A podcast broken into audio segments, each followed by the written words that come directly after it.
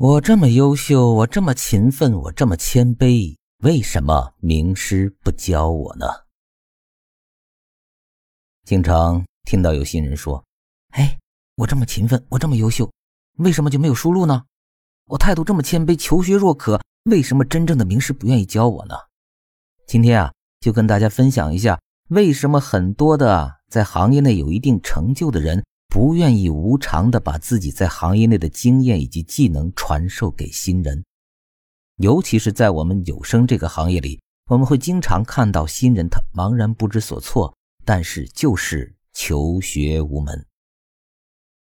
首先，我们把这些新人呢分为几类，第一类呢就是资质比较平平的，他确实就不适合这种呢，我们可以把它归为韭菜啊，就是被割韭菜的那一类。还有一类呢。是他很勤奋，虽然说他不是特别有特长吧，但是他能够认真的听老师或者师傅的话，然后认真的去选择老师教给他的一条路，去认认真真的、踏踏实实的去做这一类工作。我要跟大家说的是什么？这一类往往更容易成功。比较典型的例子就是《士兵突击》里的许三多，还有呢，今年兔年。龟兔赛跑里的乌龟，他们更容易成功。重点呢，后面我跟大家说说第三类啊。这第三类就是有些新人，他身上确实有一些自己的特长的东西，我们会经常看到他们身上会有些优点，比如说呢，普通话很标准，或者比如说他的音色非常好，有特点。再比如说啊。他很可能学历很高，文本分析很棒，但就是在演绎、演播、有声演播的这个行业中，在这个事业的发展过程中，他始终都突破不了自己的那张纸。极端的例子是什么？就看啊，有很多专业的做播音主持的，曾经是电视台的主持人的那些人，他们过来录有声书啊，他就录不了。你会看到他的账号啊，好多粉丝挺多的，有几十万粉丝。然后呢，他们录免费书啊，播放量还行，但是只要一录收费的书、VIP 的书，他就没人听了。原因是什么呀？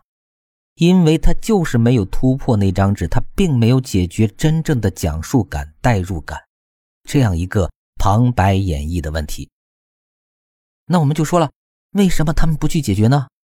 或者说，为什么就没有人愿意教他们呢？我们说，这种人他有一定的。一定的演播经验的人呢，他往往会有一种叫什么面子啊，或者自尊心，他就不愿意低下他高贵的头颅去请教人。另外一个呢，他很可能他也不指望在有声演播这块有多大的造诣，或者是成就，或者是回报。那么另外一类人呢，也就是真正的新人，他会有某方面的一些天赋，但就是遇不到名师。为什么？首先。大家都知道哈，在攀登上面的有一个学员班叫什么？呃，要花几千块钱的攀登是吧？然后攀登之上呢，还有一个更高级的，可能就要花一万了。这中间我们其他东西就不说了。所以呢，要真正学一个有声的话，他要想往优秀的旁白去走的话，他的基本学费大概是在一万元左右。当然了，还不一定能学出来啊，因为风险自担嘛。那如果是免费教他呢？大家都知道。大家都很忙，每个人你每天的生命价值是有时有成本的。不管是环卫工人还是国家主席，他每天的时间就这么多。他一个月挣一万，他一天的一小时成本他就是两百，对吧？所以呢，时间都是有成本的。而且名师他的时间成本是更高了。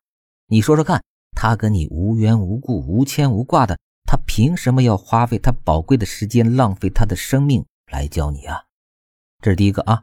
第二个，你有没有真正的让他感受到，让他去向他请教、虚心求教呢？这是第二个。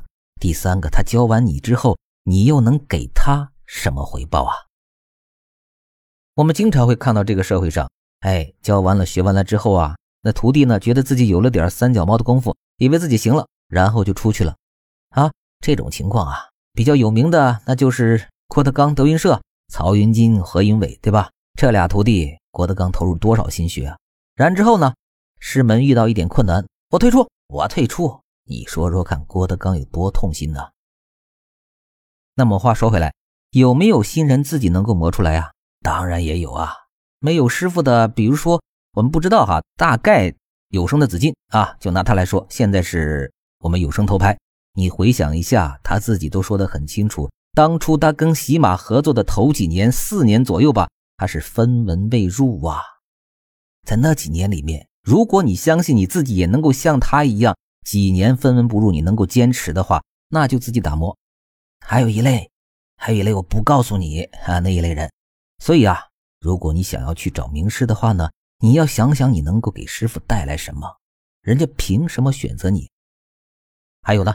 说为什么接不到书，我就问了，你跟一些工作室或者甲方合作的时候，你要问问甲方为什么要把书给你，凭什么把他的优质书给你录啊？你能给甲方带来什么？你作为一个新人，你账号没有影响力，对吧？你没有粉丝能给甲方的书带来现场的流量，带来效益，对吧？你的演绎水平呢？你能够给甲方一个满意的演绎效果吗？也不一定，因为文无第一，武无第二。这有声书是艺术在创作，你说你的好，那甲方还认为他不一定呢。所以啊，甲方凭什么把他的优质书给到你，而不是他自己签约人员？甲方凭什么不把书给自己熟悉的、合作过的工作室的主播，对不对？最后啊，到你们手上的很有可能会接到一些书，比如说某某波，但是很多人都知道呢，某某波的书都质量很烂，所以呢，就是劣质的书。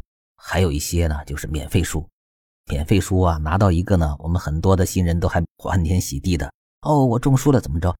其实就根本没有必要去录那些劣质的免费书啊，有那么多的优秀的名著都是公版书了，为什么不可以去录呢？对不对呀？好，今天啊也是有感而发，最近发生了一些事情，跟大家分享一下啊。最后跟大家说一个好消息哈。就是我们暖阳的 MCN 机构成立了，也最近有很多的主播呢在想要加入我们。那我们现在是有门槛的，而且到后面门槛会越来越高。很简单啊，人越来越多，管理成本会越来越大啊，人越来越多，培养的成本会越来越高。所以，我们暖阳机构会遴选那些有感恩之心的、勤奋的、有基础的、有潜能的，包括未来有更多可塑造的空间、可想象空间的主播来进行合作。还有个事啊，我们也招募在有声里边能够进行创造的啊。那说在有声里边，其实两个岗位的创造价值是最大的，一个就是文本创作方面的。那么今天呢，就跟大家说起啊，如果自己在文字文学方面有比较特别感兴趣的，同时有强逻辑性和文字的编写能力方面的小伙伴们，欢迎这些小伙伴们跟我们联系啊。另外呢，就是我们说。具有感恩之心、勤奋的、有一定基础和演绎能力的这样的一些新人，我们也欢迎。哦，当然，老人呢，有成熟粉丝账号的，具有自己某一方面独特的鲜明个性风格的，愿意在全网的个人账号 IP 方面的打造上有更多的空间的呢，也非常欢迎大家来加入我们暖阳文化。好，今天就跟大家分享这些，谢谢大家哦！祝大家二零二三兔年大吉！暖阳文化温暖你的人生。